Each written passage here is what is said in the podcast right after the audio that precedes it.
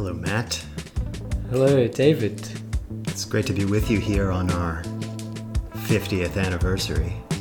Yes, um, it's lovely to be here too, celebrating 50 years. Which is what an anniversary means 50 years. That's right. But we're actually celebrating 50, a 50th episode anniversary. Right, and in fact, we've only actually released 46 prior episodes. Yeah, the first four episodes, we numbered them, but we never released them. Right, it was, you know, it's just kind of a way to pad our stats so we could get to this important 50th golden anniversary a little bit quicker. That's right. And um, we've got cake that you got from uh, Alonso's patisserie, uh, patisserie, uh, Something like that. Giovanni's, Yeah, it's, it's like a little old Alfonso. counter style. I mean, they had this lovely old sign. You know, the place has probably been there since like 1959. And uh, the woman inside was perhaps born inside the pasticceria. Yeah. And uh, we came in and we're looking for cake.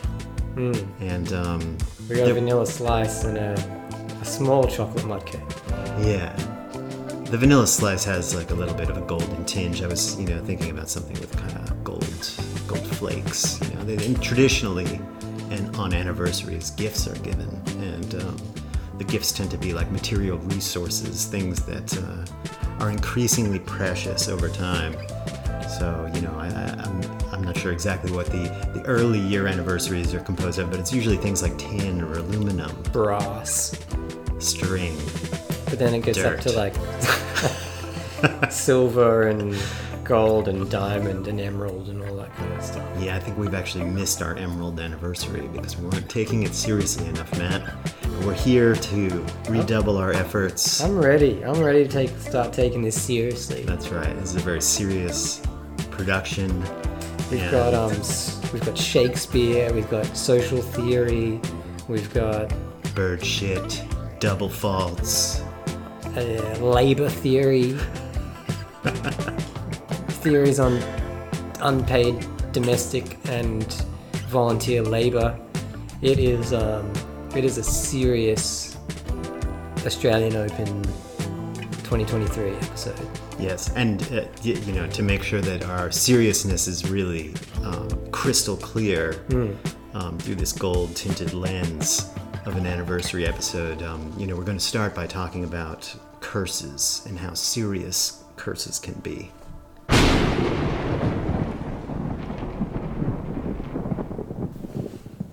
So it might be seen as uh, somewhat auspicious for us to be discussing something as serious as curses on our 50th anniversary episode.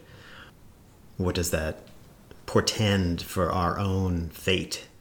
Curses have come to the forefront of our consciousness this week as Netflix has decided to um, both film and and damn several professional tour level tennis players by capturing their likenesses on film. As it stands right now, no Netflix featured tennis star has made it past the fourth round of the Australian Open. They have all fallen by the wayside. That's right, David.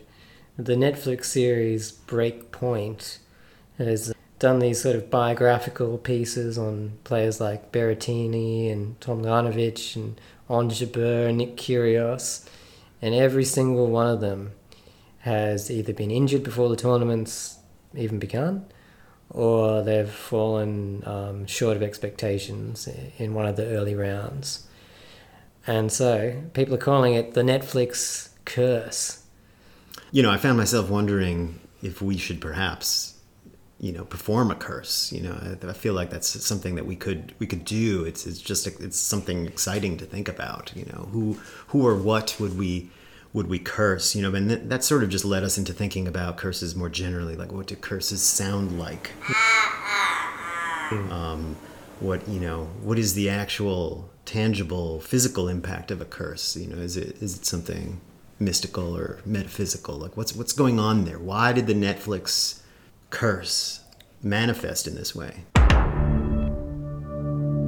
You have any theories on that, Matt?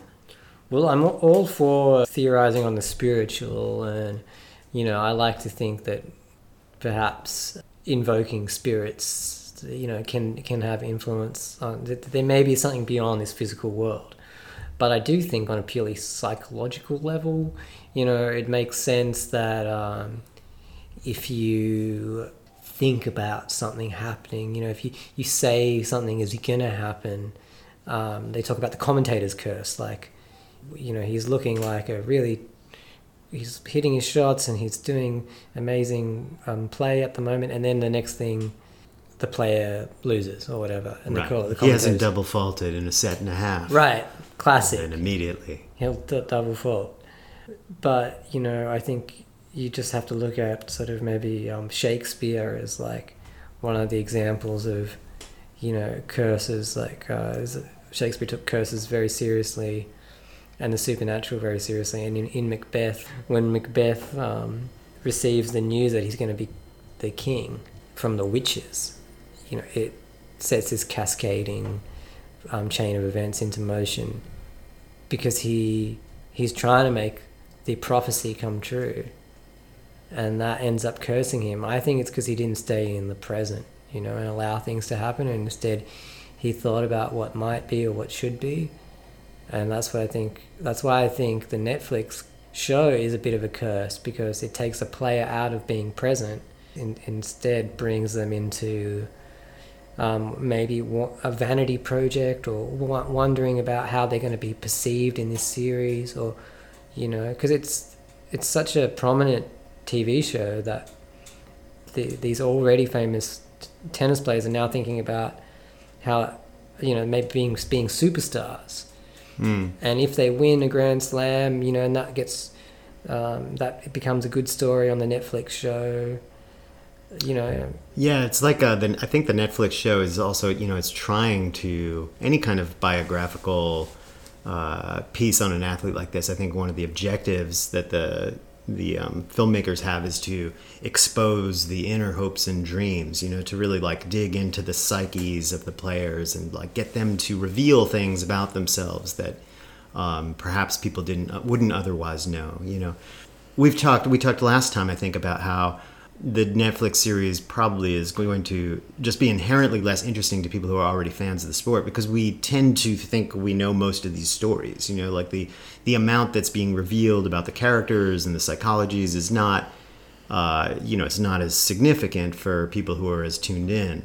And for us as observers, we also feel like, and, and core fans, like we feel like it's just not as interesting to look at the sport without that context. But we've already discovered it in many cases. yeah But to bring it back to the players, uh, I think they are often, you know, like there's a certain life that they live as tour athletes, traveling around the world, spending all their time with their teams, their coaches, their partners in different cities, uh, playing tournaments in a variety of conditions. The, the kind of rigors and demands of tour life are very pressing. And I think, but I think also if you're really committed to that life and you're a top player, you just necessarily have to stay in the moment. And we can observe this with the top players where the you know their their capacity to perform under incredible stress is perhaps what separates the great players from the merely good ones. And right, I, I think that it's a really interesting angle to think about, you know, players extending themselves outside of that normal box and how it might just subtly take their attention away from the thing that they're actually there to do. Mm.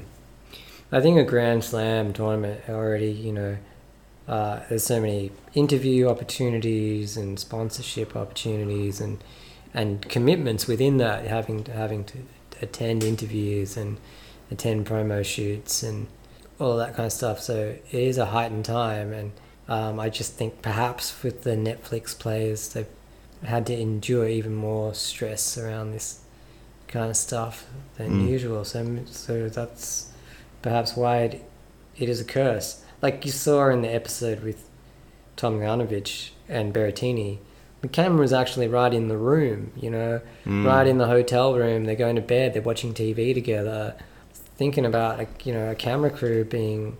And they're playing matches the next day. Mm. Thinking about a camera crew being in your room when you're trying to rest. Um, So, do you think it is possible then to curse somebody without that kind of physical proximity or, or ability to actually like intrude into the into the lives, or at least somehow kind of touch on them? Like you know, in, uh, in Macbeth. Correct me if I'm wrong, because I haven't read it in you know at least fifty years. Um, in Macbeth, the witch is the witches who are cursing Macbeth, like uh, Yeah, I don't know if they the around witches- the cauldron, or is Yeah, they, he encounters them. Uh, he has an encounter with them. were they just prophesying? Or, Yeah, they make three. They make there's three three prophecies. The first of which has already come true for Macbeth.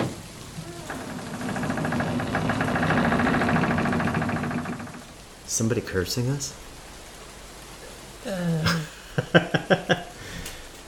It's some kind of disturbing sound. In our, in our rush to curse others, we are opening ourselves up to some kind of karmic payback. It could just be if you could be the rain.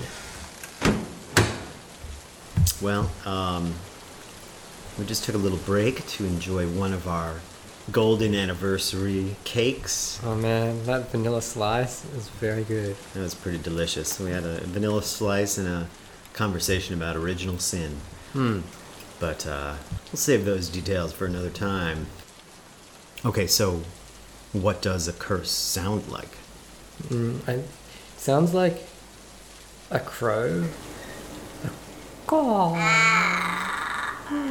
Like it's nighttime and it's just there's not much sound going on, and I think like yeah, like a it sounds like an animal making a sound. I think yeah, something organic but a bit scary. You don't think it sounds like the Netflix uh, boot sound or perhaps a USB stick being disconnected from a Windows PC? Oh yeah, it could sound like that too. I guess you know we this is this is the cyber slam we've decided. Uh, the Australian Open is the most digital of all the slams. So so you know I was wondering if maybe a curse was more like a hack in a in a cyber world. Yeah, yeah. I think um, the ghost in the machine. There, there can be some crossover there between uh, the spiritual realm and the technological realm. Mm. And if that were to happen, um, it might play out with the line call system at the AO. Mm. Yeah, I was thinking that you might have an interest in cursing some of the machines. So that we can get real line judges back. Right. Yeah, because they do make some mistakes. They make some stupid mistakes. Like it's already called a let, and then it called a fault. Um, no, well, that would make sense actually. Right. No, there was a there was a let. I remember. I think we were at a match, and there Yeah. was a let cord on a serve, and the ball was then returned. You know, not in play, but the returning player hits the ball, Yeah, and it just misses the line, the baseline, and then the back on the robot side. on the server side, and the robot says out. Yeah. What's why that would about? it do? Why is it going to call something on the side that's just served? A, yeah, Right. A human would never make that mistake. yeah, Um, I'm, I'm not so sure about that, but it's possible. it's it's possible. But you can imagine, you know, if the line judge system got cursed, it would start like spewing out faults at inopportune moments, and maybe it could start um, faulting all the courts at the same time. Fault, fault, fault, fault, fault. yeah, we were discussing this, and I, that there's an idea here that I really like, even though I am actually a proponent of um, robot Yeah. line judges. I, I think they could probably take it a little a step further and introduce animatronic robots. You know, they, they could find decommissioned Disney animatronics like Abraham Lincoln or you know somebody from the Pirates of the Caribbean and like install them on the court to kind of create an, an illusion of life. Um, right, because otherwise it's just this disembodied voice. Who's calling the fault? You don't see anybody. There's no one there. Yeah, and there's something, one thing that I do think is missing from the new system is that when a ball is in, right, like, uh, and you have a line judge, the line judge will put their hands, they keep their hands down to indicate that the ball is in, so a player can clearly see that the, the ball was hit correctly. Yeah. But nowadays, because of the fact that we, the only calls being made, there's no physical presence around the in-out calls. The only the only call being made is out Yeah. um, or fault. Yeah. So if a ball is out, uh, robot, you know, robotically issues the out call. But if the crowd is buzzing and the players like in the moment, they don't always necessarily hear the call. And if a ball has been hit very close to the line, they're not sure if the ball was in or not either. So there's sometimes a little bit of confusion now that was not present before. Um, and I do think there's something there that was lost that perhaps could be, you know, brought back with with more physical robots. But um, to circle back on um, on curses and hacks, I do think if you really wanted to make a statement, if you really wanted to curse the robotic line judges, clearly you could imagine a scenario where the Hawkeye Live makes some egregious error, you know, uh, like a, a ball that was obviously in is called out and it disrupts an important match and they have to make some on the fly adjustment, decide not to use Hawkeye. How do they even deal with that? What's the backup plan? But it seems to me that if you wanted to effectively hack Hawkeye Live, if you wanted to curse the machine, you would want to do something that was more elaborately staged, that introduced more subtle errors over time. Yes. So that it wouldn't just be detected and then some programmer in a cave somewhere decides, like, I'm going to go fix the bug. Like, I know exactly where the issue is. You'd want something where, you know, just subtle errors, you know, sort of like the one we were just talking about, where an out call was made when it wasn't necessary. A few of those, and then maybe uh, you accidentally interrupt a point mid flow with an erroneous call that doesn't have anything to do with the action on on the court at the time, Hmm. and they have to replay the point. But then it starts to cascade, and then there's more and more interruptions until you can't hear yourself think because the machine is just going off. And then they have to cancel the whole system and bring out um, whatever kind, whatever umpires are in the clubhouse have to come out and um, be line judges for the day. Right. We, we like the idea of seeing Mo Lahyani out there, like drafted into emergency line judge duty. Right, because if that happened at the Australian Open, the only umpires available will be like veteran chair umpires. There are not going to be any junior line judges because they were never employed or thought about for this tournament. Yeah, I wonder what would actually happen if Hawkeye Live went down. It, I've never seen that happen. Well, the chair is trained to call to look at all lines Right, so they can just make all the calls for all the lines. from the chair, but it would, wouldn't be position. very. I feel like there's been a thing also where the you know it's suggested that the athletes themselves will call in and out, and you know obviously that there, there's a certain amount of trust in, inherent in that. Yeah. Um, I don't think an athlete like on a full run can necessarily see the ball very well, and they often really want to see what they want to see. well, what are some of the curses I would make? Um, I'd like to see the umpire curse both players, and uh, and I'd see what would happen. Um, and I think he, he or she or they, could curse by saying, "A plague on both your houses," Mm. to quote Mercutio from Romeo and Juliet. Hmm. Yeah, that's a that would that would result in an interesting match. I don't know exactly how how far the curse would go. We were we were wondering actually if uh, if we had cursed somebody. Like I, I'm not clear on this. Like we've you know we've certainly expressed some interest in Sascha Zverev having a bad go of things at the end of matches, right? And then he, suffered this horrible injury and. Um, Yeah. you know, I felt I felt even a little bad about it. I mean, he's a human being, even if I think he's Not a good one. not the best one. All right, presence. Presence in the sense of being there. Being there geographically present, Hmm. um, spatially present in the in the place where the thing is happening, but also being present of the mind Mm. in terms of your focus is on your senses and what's occurring right now rather than your thoughts and feelings being drawn into the past or into the future. Uh, and um, I think as a spectator, being at the tennis match, you know, is a great way to feel presence because there is so much going on. There's an energy, a charge. Um, there's your all your Yeah. senses are excited, so you do get to to feel in the moment um, much more than you do watching on television.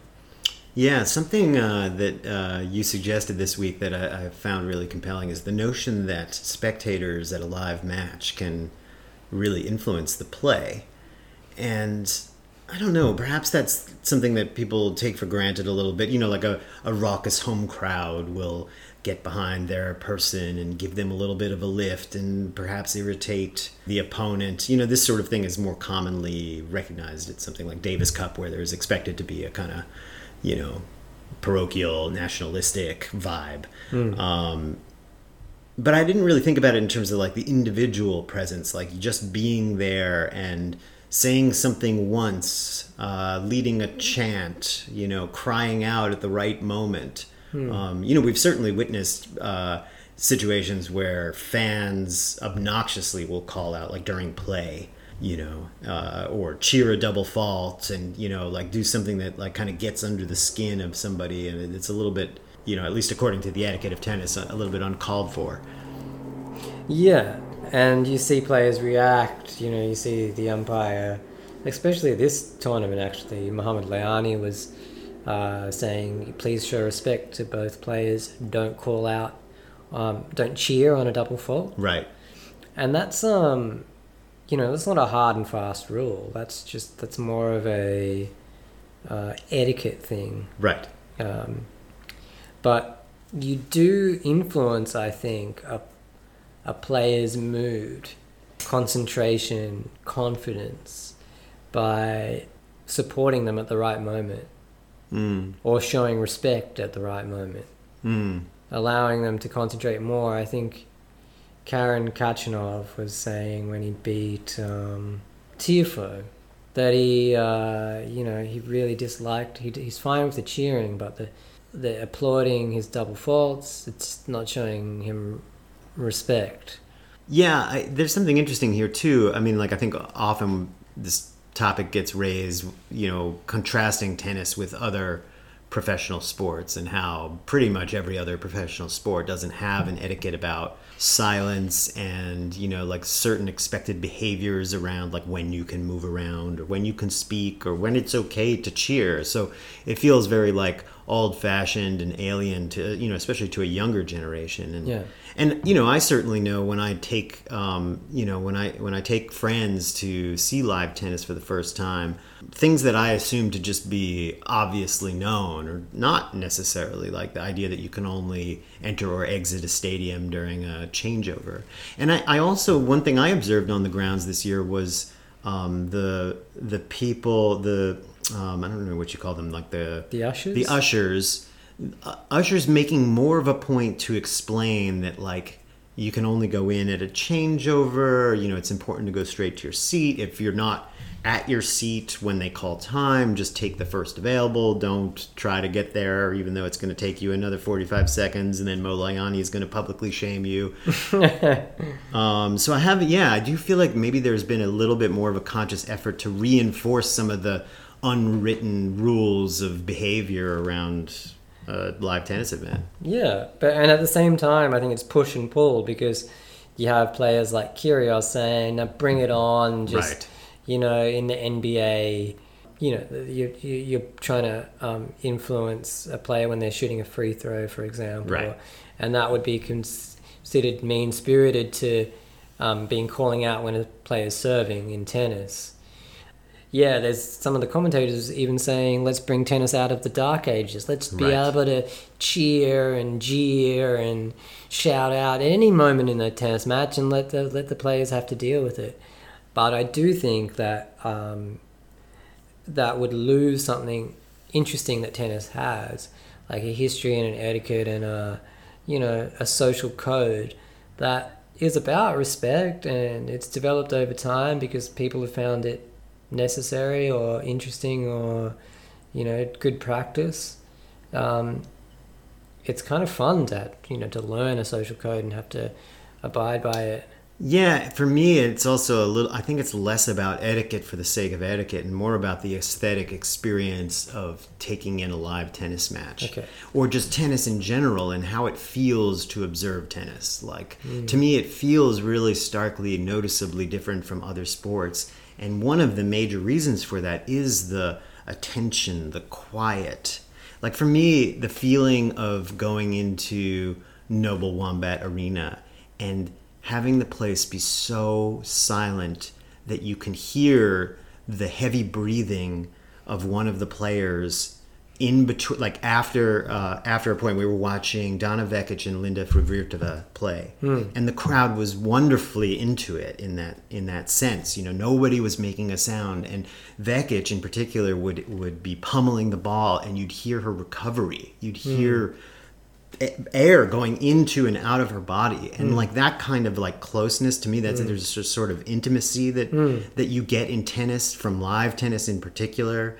And I just like that it is different from the other sports. I wouldn't want it to me it's less interesting when it becomes kind of raucous and fratty and you know Just a free for all. yeah it just it just changes the experience of it and you know uh, you could accuse me of snobbery because i'm attached to this very like you know like old fashioned proper like behavioral thing about tennis but really it is about the you know I, for me it's very joyful to to take in a game that is so defined by quiet and attention and focus like i just i love that about the sport and i, I hope that it doesn't change so I, i'm appreciative of the fact that they're trying to reinforce some of these things Of course, you're not going to go to jail if you call out in Right. between a point or um, or you cheer a double fault. Uh, but I think it's interesting that these social codes rely on people people themselves, ordinary people, reinforcing them through our behavior. And in that sense, I think it really brings the spectator in as a full participant in the experience because it's up to us to wait to cheer, you know, to cheer in the right spot. If we want to yell out to say something to a player, you know, and so like, come on, Roberto, or come on, Tommy, um, you need to pick your moment. You need to pick it. It needs to be after a point, but it needs to be not too close to the time when they start their service motion. So you've got to be focused on the game and choosing your moment when you're going to um, intervene as a spectator. Yeah, I think it's also like I, perhaps just the nature of having a social code that is, you know, it's not strict, it's not hard and fast. It requires that the participants in the social environment are kind of holding one another to that standard and Right. reinforcing it. I think unfortunately you end up in these situations where people don't know like what they're supposed to be doing. And you know perhaps they call out or perhaps they act in a way they shouldn't. And then they get like a you know these dirty looks and the shushes. And you know I mean it it does tend to you know there is a pushback against the the kind of undesirable behavior from the uh, tennis purists perspective but yeah just uh, it's something that i think if we care about the sport continuing to maintain that that feeling that it does need to be advocated for you know when people suggest that it, it become more like basketball and just turn into a free-for-all I, uh, I think that would fundamentally change the sport Yeah, hundred percent agree. And to to um, bring a bit of social theory into the into the uh, mix here, Pierre Bourdieu, the French um, social theorist, um, talks about social fields and and habitus. Um, like habitus is something you feel in your body. Um, uh, because of your socialization in the world, and so you you are influenced to act a certain way, um, not through any hard and fast rules, but just because of the way sort of things are done. And um, I think you know, can tennis is a good example of a sort of a social field and a and a habitus that gets curated and reinforced, but also changes over time. Mm. But just not it can't change with the stroke of a pen because it's it's something that's embodied by all of us. Mm.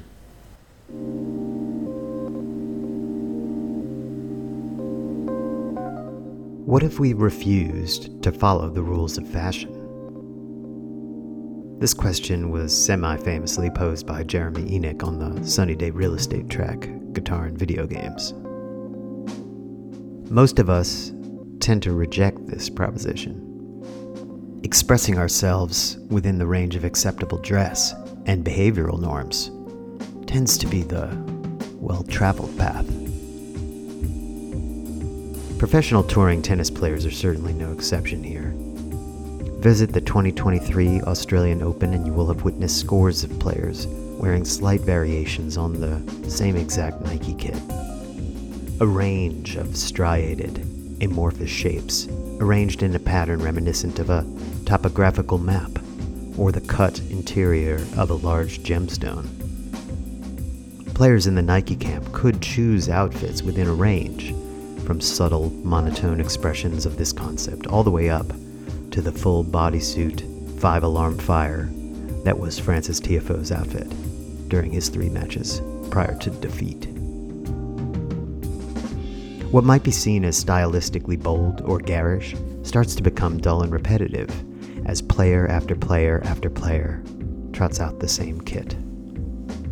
All these players following the rules of fashion dictated to them by their corporate masters. Jelena Ostapenko, on the other hand, has answered this question in the affirmative. Observing Ostapenko in action, one does not get the sense that rules or norms, dress, comportment, or playstyle are in any way something she concerns herself with. I recently had the strange privilege of attending the fourth round match between Ostapenko and young American superstar Coco Gauff. Coco is one of the United States' great hopes, a delightful player, and seemingly excellent human being. Someone who plays the right way, says the right things, and has been in a state of perpetual ascent since rocketing onto the scene at age 15, winning three matches in the Wimbledon main draw. Ostapenko, on the other hand, is actually more accomplished. She is a former French Open champion. But her career arc ever since has resembled something more like an electrocardiogram. Arriving in my third row seat in the corner of Noble Wombat Arena, shouting distance from Coco team and family, I immediately noticed the brief cry of a baby.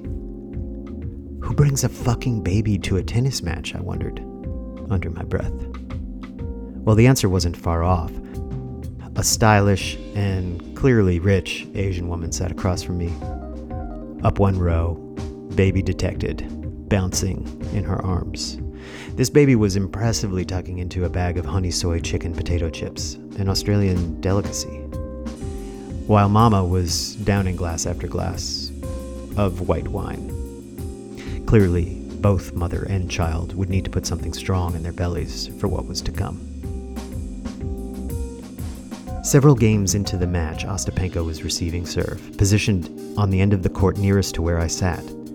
As Coco started to go into her service motion, Ostapenko would start vigorously dancing in place, squeaking her tennis shoes blatantly, unnecessarily. This was quite obviously hindrance simple strategy designed to get under her opponent's skin. Good sportspersonship? Why bother? says Ostapenko.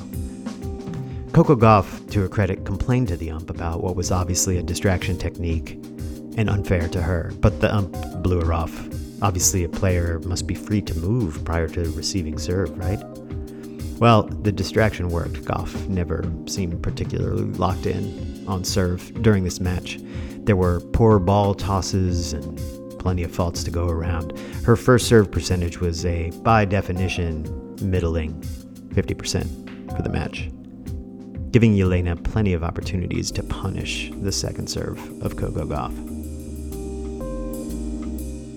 Punishing is actually quite a good word for Jelena Ostapenko's game, not to mention her overall demeanor and spirit. I sometimes call her playstyle casino tennis because she gambles like somebody trying to pay off her bookie. With every opportunity, she will look to crush a winner, whether it's wise or not. Playing within margin is not a concept found anywhere in her playbook. As if she would have a playbook. When she's on, she makes her opponents look helpless, even foolish. But when she's not, well, it's not a pretty scene. Fans of graceful, dynamic, all court play are well advised to find another match. Ostapenko's court dress matches her give no fucks attitude. At last year's French, Elena raised eyebrows well beyond their natural resting point with her frilly, unflattering pink dress, with its seemingly haphazard bands and patterns of black and white. While less blatantly horrible, her AO outfit was similarly rough on the eyes. The red top, marked by comically oversized blue collars and a too high waistband. The blue flounce of her skirt billowed audaciously, like a gown someone might have unwisely worn to prom in the 1950s. Her fashion, it seems to me, is more like anti fashion. And she has the game to match unpleasant, uncompromising, punishing in both output and aesthetics. At some point in the second set, I noticed that I had not actually noticed the bouncing baby across from me too often. I was impressed. Look, if you're gonna bring a baby to a goddamn tennis match, it had better be a pretty chill baby, right? At one changeover, Mama stood her boy or girl up in front of her on the stairwell, able to stand but perhaps not yet walk the baby, teetered there, proceeding to grab the bag of chips deftly extracting two fine morsels and inserting them into their mouth, looking around with the curiosity of a toddler. The mother, a cell phone camera ready in one hand, would snap her fingers at her child to try and get it to look at the camera. I thought to myself, Jesus Christ, this baby is going to fall down. It's going to crack its skull on the stairs. Somebody needs to do something. But all of that was just a projection of my own anxieties. The baby was just fine. Happy, satiated, and, well, mostly quiet. During one Ostapenko service game, suddenly the baby became restless. Elena went to serve, and the baby cried out in horror. I thought perhaps this is some kind of karmic justice for Ostapenko's unsporting squeaks on return. Or perhaps the baby too had the sense that it was watching something unusually unpleasant. I found myself wondering is Jelena Ostapenko the punk rock of the WTA tour? Against the grain, repetitive, jarring, unpleasant to tennis snobs like me. Perhaps I just don't understand it, like somebody who was raised on Elvis Presley and Chuck Berry records, encountering the Sex Pistols for the first time dismissing it as that this is just noise. It's not music. Ostapenko seems to play the same two chords over and over again. Her ball striking exhortation sounds are something like a house cat ejecting a hairball.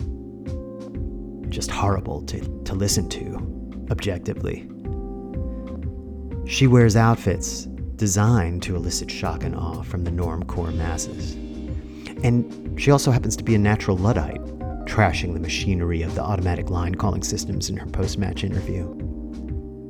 She wants to get under your skin and basically just gives no fucks. Later, Matt arrived from Sydney to be present with me for an afternoon of live tennis. The baby, still around, still mostly well behaved, stared the two of us down like we were aliens. Maybe it knew something we did not. When the baby grows up, we're just going to be irrelevant old men, yearning for the days of grace and beauty on the tennis court, while the future Ostapenkos of the world wreak havoc, breaking tennis down and rebuilding it in their image. Ostapenko won the match 7 5 6 3.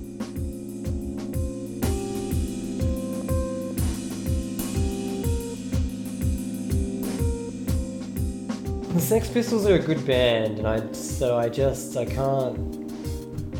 I see what you're saying, but I can't um, really agree that Ostapenko represents punk rock. But I do think that uh, she mustn't really care about fashion or aesthetics because her outfit choices are not the greatest. But I suppose there are a lot of bad outfits in the tennis world. She was wearing that houndstooth dress that um, was like had the black and white, like David Jones department store kind of vibe with the bow, and then there's the pink version, pink pink version. Right, eh, but it was it was like patchwork as well. Like it was like cut into different segments, and there were different stylistic elements in a pastiche Yeah. cobbled together in this frilly, uh, overwrought, kind of distractingly garish tennis outfit that she was wearing. Right, and her new outfit for the Australian Open is it's got that big collar and no sleeves, uh, and a very high sort of belt section that's like around her solar plexus region. It's not, yeah, I don't, I don't love it. I don't love Ostapenko uh, as a player for the reasons you've kind of already mapped out. She also seems to be a bad sport. Yeah, that's that's important to, to mention as well. In fact, one thing that was immediately observable to me at the match was that when she was receiving Coco Gauff's serve, she would start um, she would start squeaking her shoes. Right. Like it's one thing for a player to, you know, be standing to receive and to kind of like to start, you know, bouncing Moving, around a little bit, yeah. move a little bit, get get ready. You know, like it's a way of you know Yeah. priming yourself. You do a little split step. You can go either way when you're returning. Yeah. But she was clearly obstruct, like trying to obstruct and distract Coco Gauff. She was making extra noise with her feet to disrupt the serve. Extra noise that didn't need to be made. Right.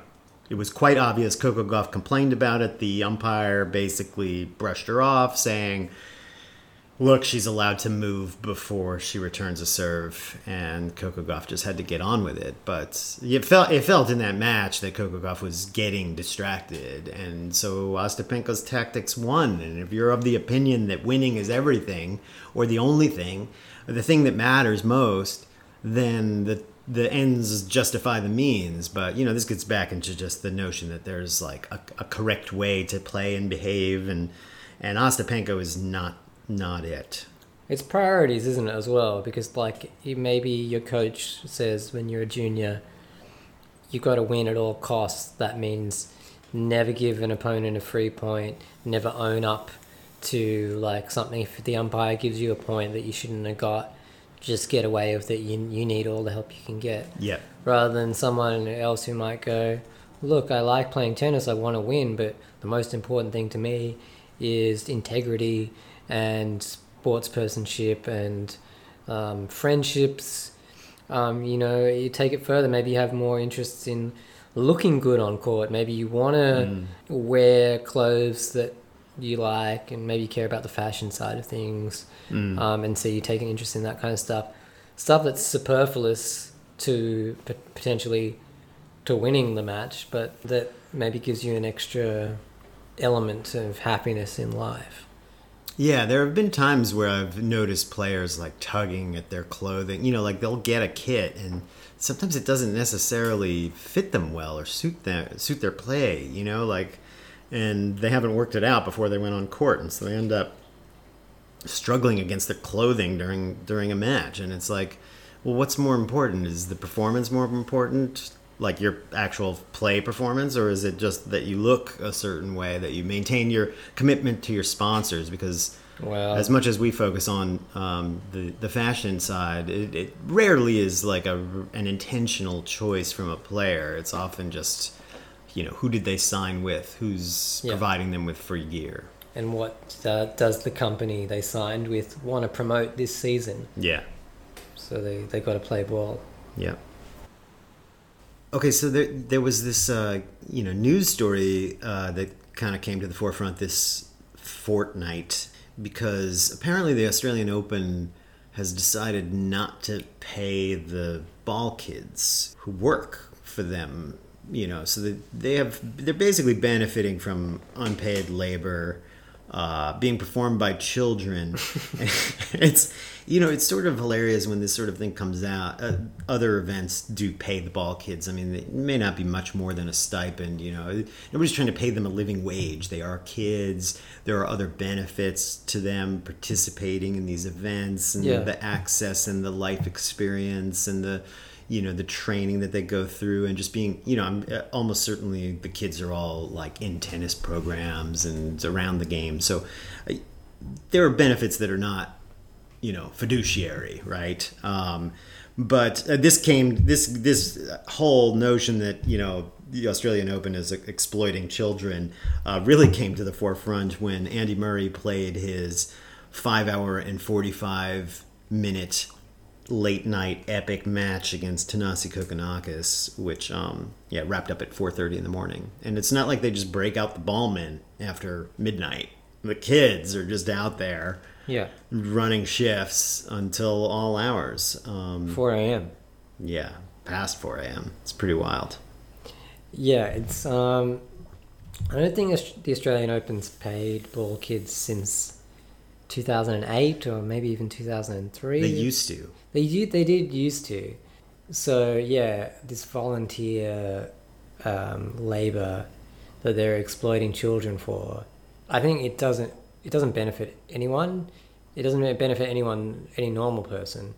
You know, like uh, paying children a decent wage um, lifts up the wages of every everyone, and it sets a good standard for these kids for the rest of their life. They expect, you know, if they do a job, they ex- you, you should be expect to be paid. You can't be taken advantage of. The one who's benefiting is the Australian Open, and um, it makes me think of the way the state benefits from un- unpaid domestic labour, largely done by women and but done in the household, childcare, domestic labour. This is all stuff that benefits the state because the workers reproduce um, themselves, and the state doesn't have to pay for the upkeep of, you know, our houses and um, the rearing of the children. But they benefit from the fact that there's a labour force that comes in, and every year, you know, more children are born, and um, yeah, it's not, it's not fair that we have to do this unpaid labour. It's not fair that kids have to do labor for free, even if it's even if they enjoy it. Like, there's no nothing saying that you can't enjoy your work.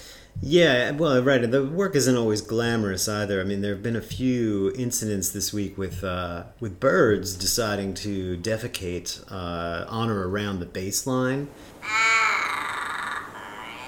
and um, I don't remember this happening before. Even though I do remember birds being quite present. Perhaps is, there's another kind of curse uh, at play here. You know, kind of lighter curse. Somebody is. I, I thought a great curse could be may a gull soil your baseline, you know, something you could say to your Yeah. opponent, you know, and then Yeah, and actually, it's not nearly nasty enough for me to not want to say that in the direction of a player. You know, like I mean, maybe not to their face, but you know, if I'm Under your watching, breath? if I'm watching a Holger Rune match, I might Yeah. say like, "May a so may a gull soil your baseline, Holger." Mm, Yeah, and you know, it's really, I mean, it's something that people can deal with. And it was interesting seeing the players deal with this situation and the unpaid labor, right? Like, players, I think, generally have the expectation that the people around them are going to deal with all the unpleasant stuff so they can really focus on the thing that really matters, which is hitting a ball with a stick. But um, right, so two instances that come to mind. Um, in one case, Andy Murray was dealing with some bird shit, yeah, and he just he was just like, "Uh, just give me the freaking towel and I'll do it myself. Because like, there's all this confusion. You know, there's this hierarchy of people trying. You know, the chair is the person that you make the request to, and then he has to find the right ball kid to mop up the mess. And Andy's just like, I, you know what, I I can do a little work, yeah, and he just dealt with it himself. yeah, Um, Victoria Azarenka uh, experienced a little bird shit on her baseline during her match with uh, with Zhu Zhulin um, from China, who had an incredible tournament. It was a really fun match that uh, very few people got to see because it was late.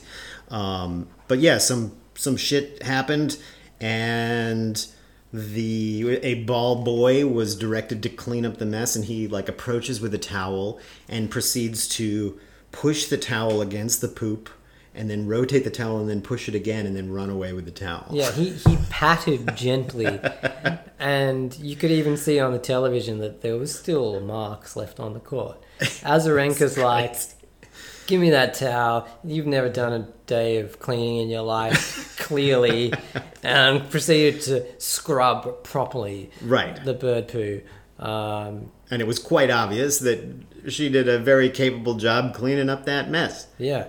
Maybe the ball kid was like, hey, they don't pay me enough to clean bird poo. In fact, they don't pay me at all, you know? Like, Right. And then there's this thing that the ball kids uh, like invariably have to do, which often does result in these like kind of interesting, touching moments with players, where like a like a player will find a bug like a you know on the court and they'll pick it up with their hands, and then a ball kid will receive the bug and then take it to safety.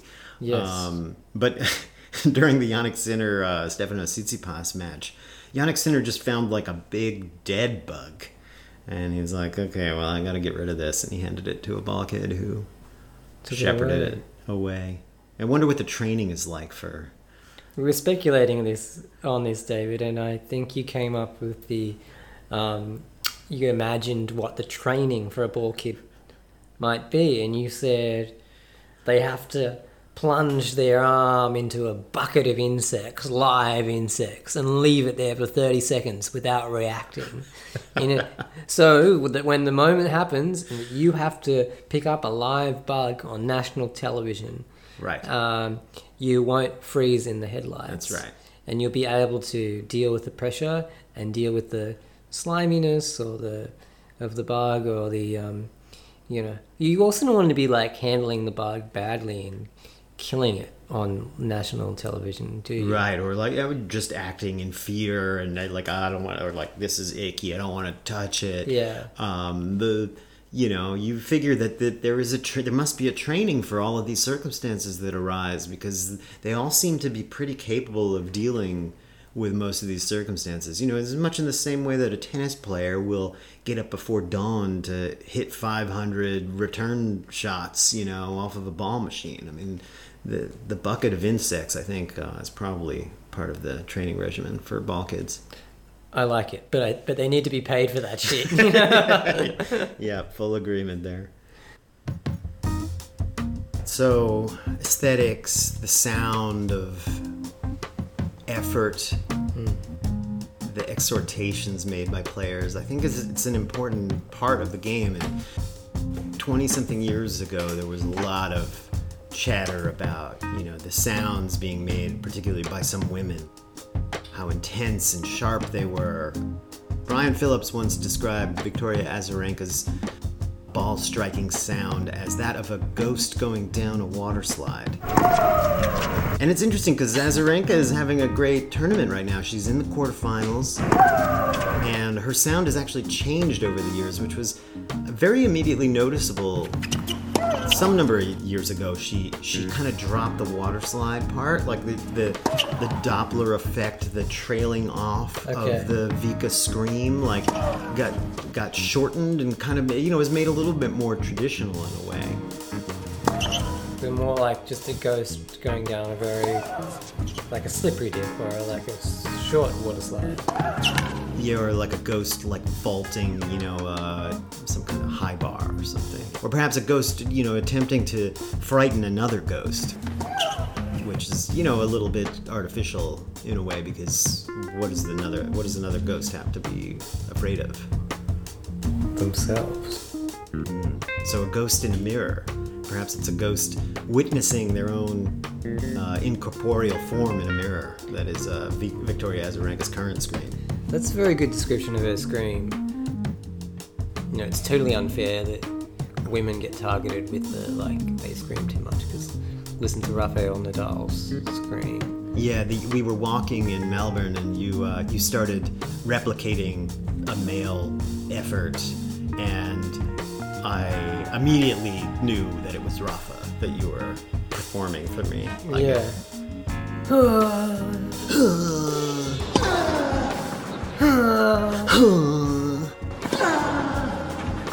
Yeah. That's Rafa. We know it. Everybody who watches tennis, you know, in the volume that we watch tennis, uh, would know that that's a Rafa effort. Yeah. Does that remind you of anything in particular? It reminds me of um, sex, of Mm. like pleasurable moments during and like effort sounds during perhaps thrusting during sex or receiving pleasure during sex. Um, yeah, and even like when Rafa hits a winner, he, he adds a bit more because he's like the effort sound and then there's the relief. So,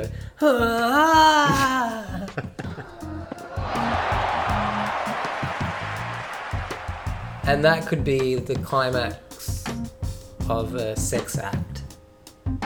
The sexual activity here is like it's, it's just a, happening at a very slow but intense pace. Yeah, and if you imagine two grunters playing with each other, and I did some research, and apparently uh, Andy Murray said in 2013 that Carlos Berlocq has the worst male tennis screen. Um, you know, if they were playing each other, you know, "Ah," and then Berlocq sounds like a bear being stabbed with a fork. like, it wouldn't really make sense if, if they were just behind closed doors in the next hotel room. You'd be wondering, well, who's having sex with who? Are they. It would be like they were masturbating themselves at alternating moments because the sounds of pleasure are happening spaced apart from each other. If you know what I mean. Normally, Yeah. when two people, when people are Right, are the, sounds are more concordant, and you know, I, I also do wonder if the the sexual activity would, you know, would be brought more to mind if there was more, uh, more appropriate ambient sound accompanying the exhortation. So, you know, the shaking of a bed frame, the creak of the mattress, the, you know, the wall, the, the window rattling with the effort, you know, like the, the pacing, the pace and the space here, um, you know, making it feel, uh, well, I guess more appropriate for a and all the people, sporting match. all the people watching in a in a big stadium. You don't often get that uh, when you're having sex. Not, not typically, thinking about the effort sounds, and you know, you don't really get that same thing in other sports at the at the moment of activity, right? Like in tennis, there's this rhythmic action, the ball being struck, and that's when the sound comes. But like in basketball, if somebody has a, a vicious dunk, the sound is afterwards, and it's much more celebratory. And I don't think it's very sexualized, really. It's more like a, you know, like a war cry or something. Right. Um, yeah, that's something tennis certainly has it has going for it. The ability for those sounds to sound like, or for us to imagine, um, sex. it's interesting you were mentioning that you know one thing that isn't typically true when, when people are having sex is that they're being observed by you know a stadium full of thousands of people Yeah. but the the silence of the uh, of the crowd does contribute to that feeling right typically people have tend to have sex in private rooms Right. there's something about a tennis match that you know sometimes can feel like it can feel private in that way because of the the relative quiet Yes, but it does build. Like if the rally, or you know, to use the, the our example, this the sex act continues and starts building to a climax. Also, the spectators start to get more involved. Oh, yeah. oh, oh, ah. They, you know, we, we start to like um, vocalize a bit our surprise and like, oh, what's gonna happen next? Oh, they hit a drop shot. Oh, is he gonna get it? Oh, and then uh, clapping at the end when they've finished. Yeah. It's pretty much just like sex. Um, Sorry about that. Sorry, everyone. Um, this is totally yeah, uh, very uncomfortable. very all of a naughty of us. Yeah.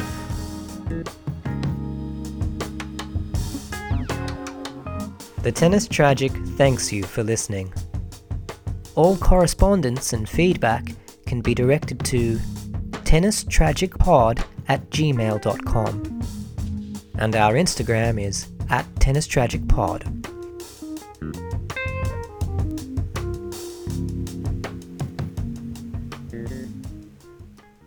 Gall soil your baseline.